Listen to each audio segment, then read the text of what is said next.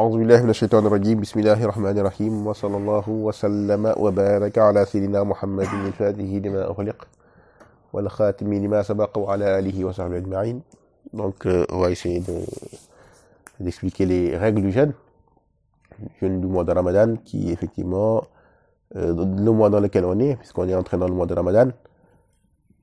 Mais euh, comme chaque acte de l'islam, il est obligatoire aux musulmans d'en connaître les règles avant de le pratiquer. Donc il est obligatoire pour lui de connaître les règles du jeûne avant de pratiquer le jeûne. Donc euh, chercher la science est une obligation individuelle et elle est individuelle quand effectivement cette science c'est une science que la personne pratique. C'est une science que la personne pratique. Faire un direct, c'est bon? Non. Donc c'est une science que la personne pratique, à savoir que elle va la pratiquer euh, quelque chose qui lui est euh, spécifique, comme la prière, le jeûne. Donc la per personne, elle fait la prière et fait le jeûne. Il lui est obligatoire d'apprendre les règles de la prière et les règles du jeûne.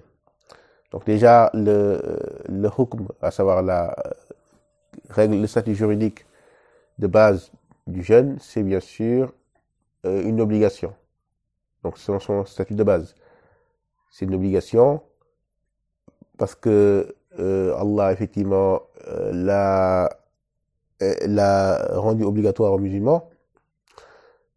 Et le prophète sallallahu alayhi wa sallam nous a indiqué dans les hadiths qui sont nombreux que ce jeûne du mois de Ramadan était un des piliers de l'islam, à savoir que le hadith bien connu que, qui a été rapporté par Ibn Omar, l'islam ala khams, l'islam a été bâti sur cinq piliers et parmi, ces cinq piliers, euh, Siyam Shahr Ramadan, le jeûne du mois de Ramadan. Et donc euh, ce jeûne, il est effectivement obligatoire par le Coran, la Sunna et l'ijma' des musulmans, à savoir le consensus, l'unanimité plutôt des musulmans sur le fait que c'est une obligation et que celui qui en euh, nie l'obligation devient mécréant. Donc il devient apostat, il apostasie sa religion en ayant rejeté quelque chose qui est connu de la religion. Donc ce qui fait que le, le jeûne du mois de Ramadan, son statut premier, c'est le statut de l'obligation. Cela étant dit, ça c'est le statut qui nous concerne actuellement, sachant qu'à l'époque des Sahaba, il y a un temps où le jeûne du mois de Ramadan n'était pas obligatoire.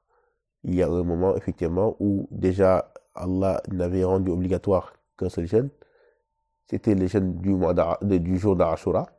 Donc le jeûne obligatoire à cette époque-là était le jour du mois du, jour d'Ashura, qui était obligatoire avant même que le prophète ne vienne à Médine. Donc quand le prophète était à, à la Mecque, il a rendu, Allah a rendu obligatoire le jeûne d'Ashura, ce qui fait que les musulmans jeûnaient Ashura. Et ce jour de jeûne était une commémoration comme on l'apprend des, des hadiths du prophète, de la religion abrahamique de Sédna Ibrahim, ainsi que de la perpétuation de ce que faisaient les Juifs après. Mais à la base, c'est effectivement un jeune qui venait de la religion de Sédna Ibrahim, Din Hanif de Sédna Ibrahim. Et les musulmans n'ont cessé de pratiquer ce jeûne obligatoire jusqu'à ce qu'Allah le remplace par un autre jeûne, qui est le jeûne du mois de Ramadan le jeûne du mois de Ramadan, qu'Allah a rendu obligatoire donc. L'année le, le, donc de la bataille de Badr, comme vous le savez, hein, il a rendu obligatoire euh, pendant la bataille de Badr, où les musulmans ont pour la première fois euh, euh, eu ce jeûne obligatoire sur eux et qu'ils ont jeûné en ayant ce, cette, le, le, jour de la, ils ont jeûné effectivement pour la première fois tout un mois euh, à l'occasion donc de la bataille euh, de Badr. Pendant la, la, bataille Oui. Donc c'est euh, l'année de la bataille de Badr, effectivement. Donc c'est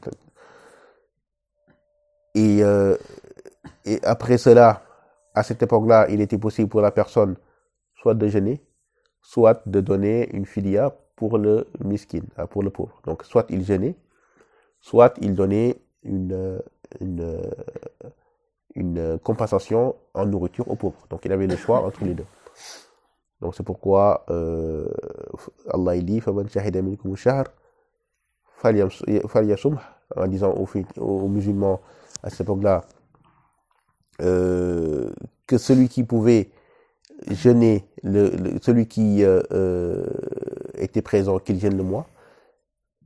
وعلى الذين يطيقونه فدية طعام مسكين. Par contre, pour ceux pour qui ce jeûne était difficile, ils pouvaient nourrir des pauvres. Donc à la place, au lieu de jeûner, il pouvait donner de la nourriture aux pauvres. Mais malgré ça, Allah dit mais si vous jeûnez, cela est mieux pour vous. Donc à savoir, à cette époque-là, les gens avaient la possibilité justement de euh, jeûner ou bien de donner euh, une, compensation en nourriture, une filia, mais le jeûne était bien sûr supérieur. Et ce verset a été abrogé. Allah, on demandait aux musulmans,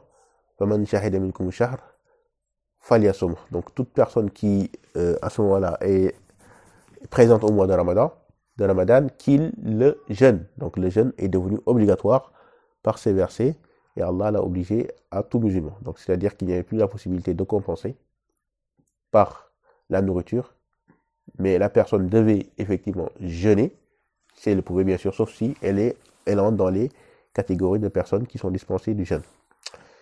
Donc le jeûne, ce jeûne obligatoire, il a comme n'importe quel acte euh, des conditions.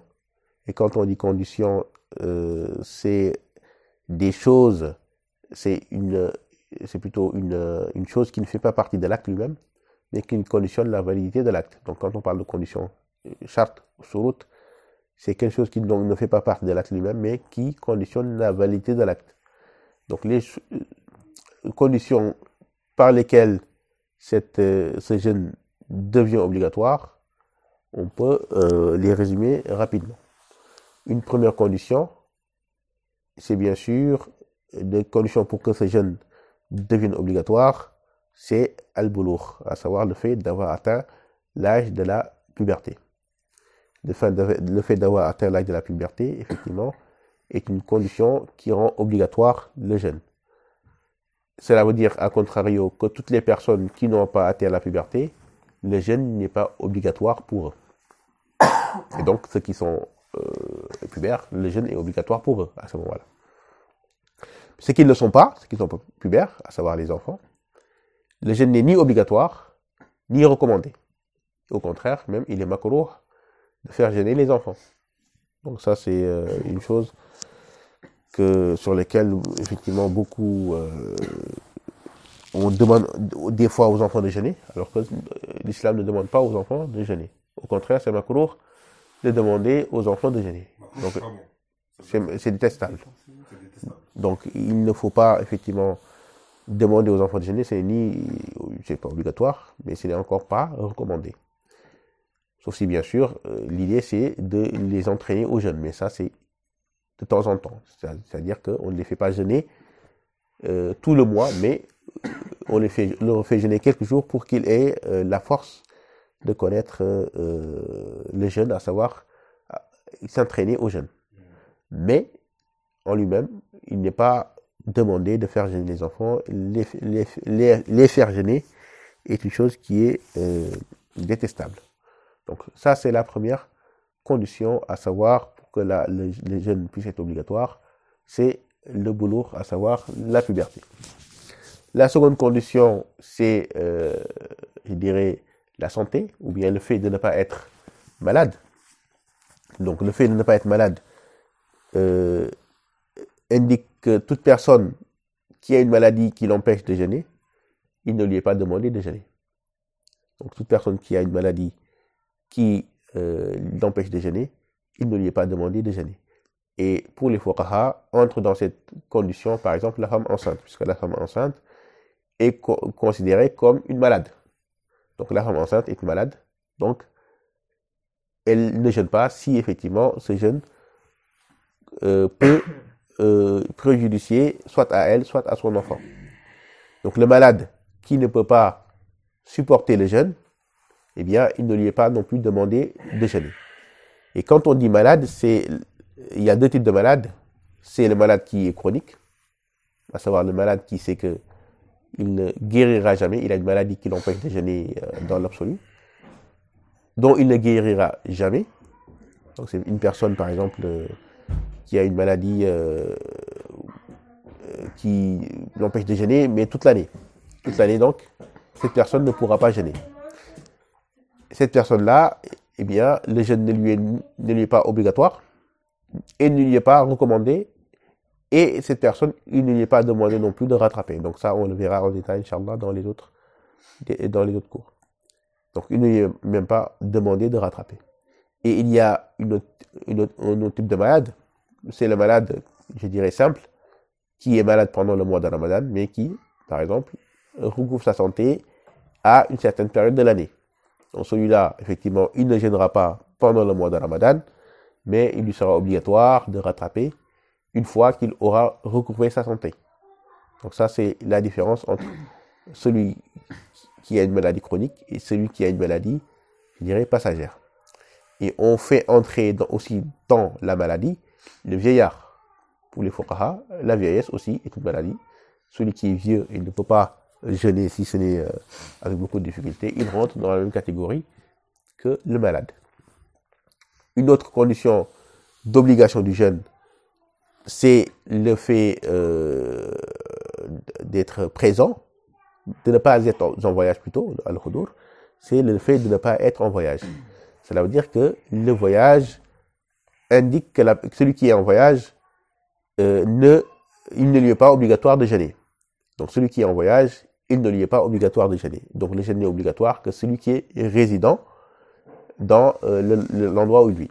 Bien sûr, cette, cette question n'est pas aussi simple, je vais l'expliquer, Inch'Allah, dans d'autres cours, j'expliquerai dans quel qu'est-ce qu'on appelle un voyageur et dans quel cas le voyage peut permettre, peut permettre de ne pas jeûner.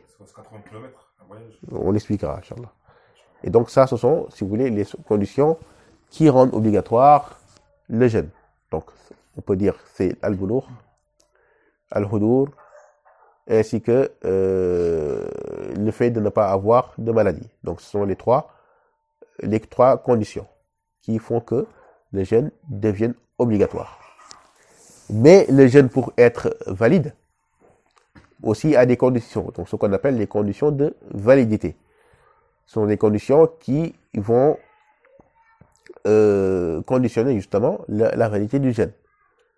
Parmi ces conditions, il y a bien sûr le fait que pour la femme, ici, donc ça, ça concerne la femme, qu'elle ne soit pas en état de haid ou de nifas, qu'elle ne soit pas donc en état de règle ou de loki.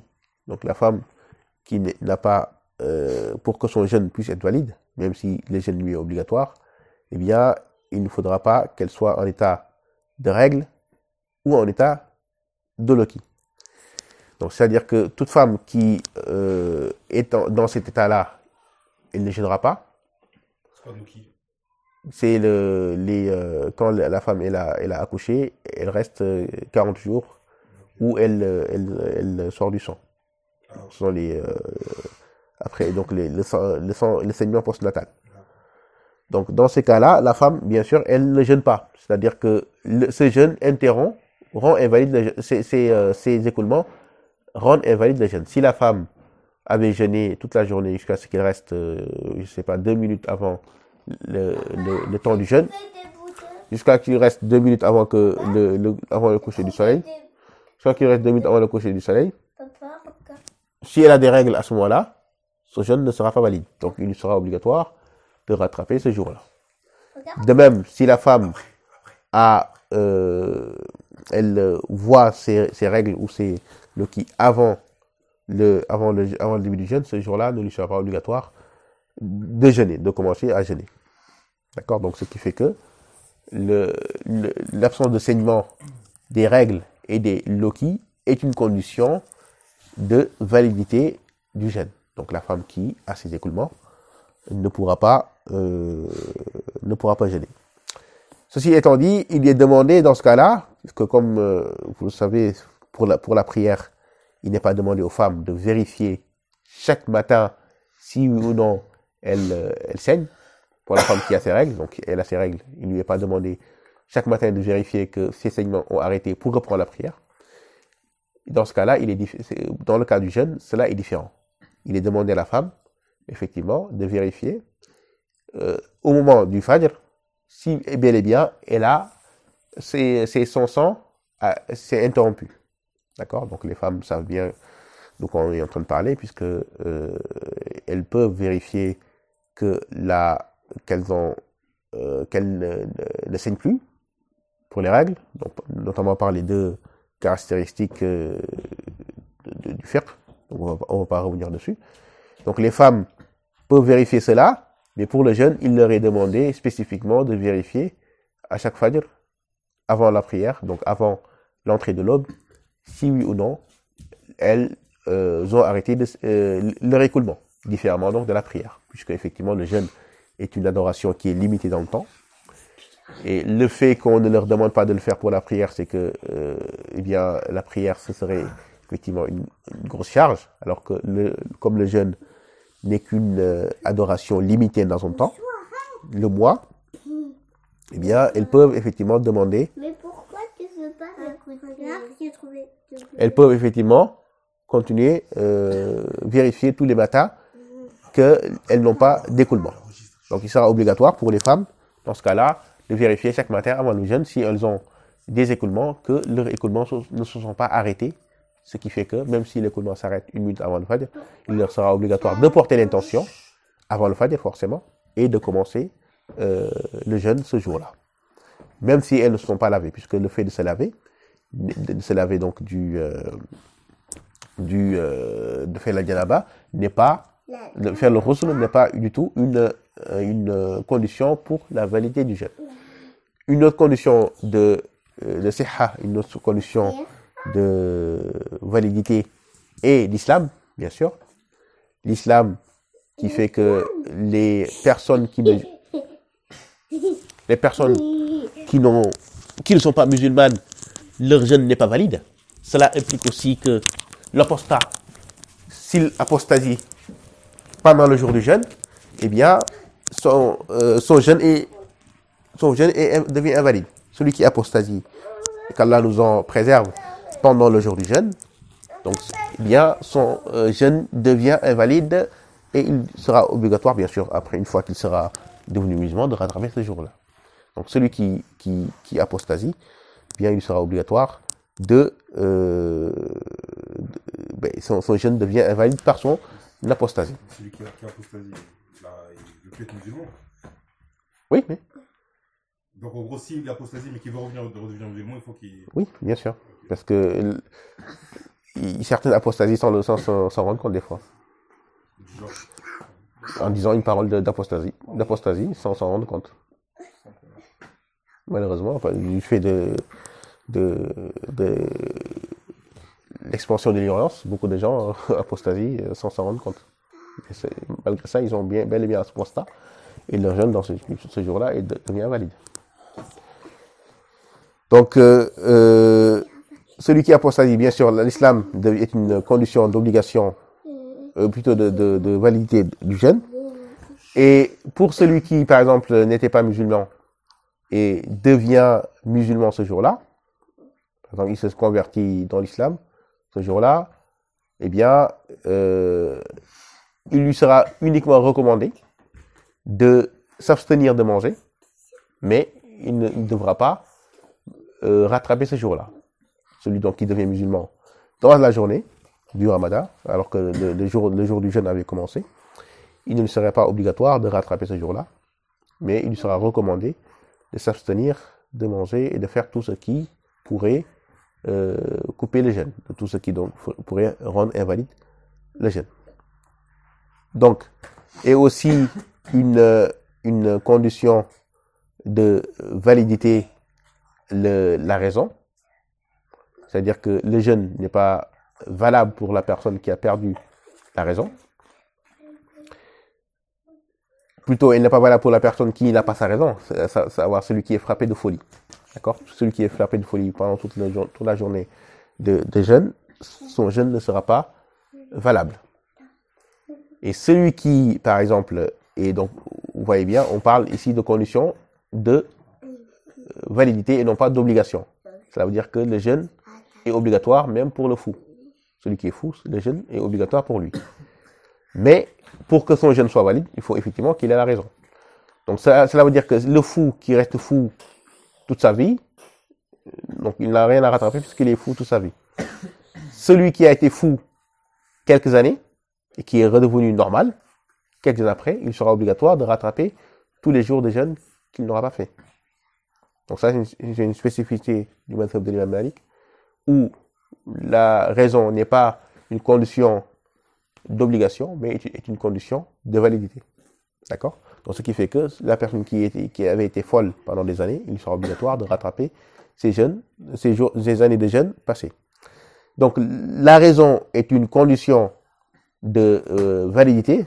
Cela veut dire que la personne qui aura été folle ou qui a été frappée de folie ou bien qui se sera évanouie aussi, donc qui aura perdu sa raison par l'évanouissement pendant plus de la majorité du temps de jeûne, cette personne, son jeûne ne sera pas valide ce jour-là. De même ne sera pas valide la personne qui aura été euh, frappée de folie ou se sera évanouie au moment du Fajr. Donc toute personne qui sera folle ou évanouie au moment du Fajr, son jeûne ne sera pas valide ce jour-là. De même ne sera pas valide le jeûne de celui qui, pendant toute la majorité de la journée, aura été frappé de folie ou euh, d'évanouissement par, par la perte de sa raison.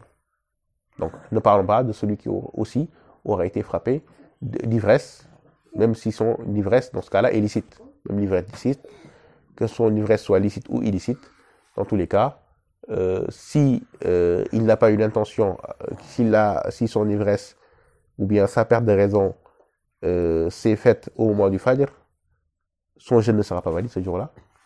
Et si il avait eu sa raison au moment du Fajr et qu'il est resté plus de la moitié du jour du jeûne en n'ayant pas euh, recouvré sa raison, son jeûne ne sera pas valide non plus.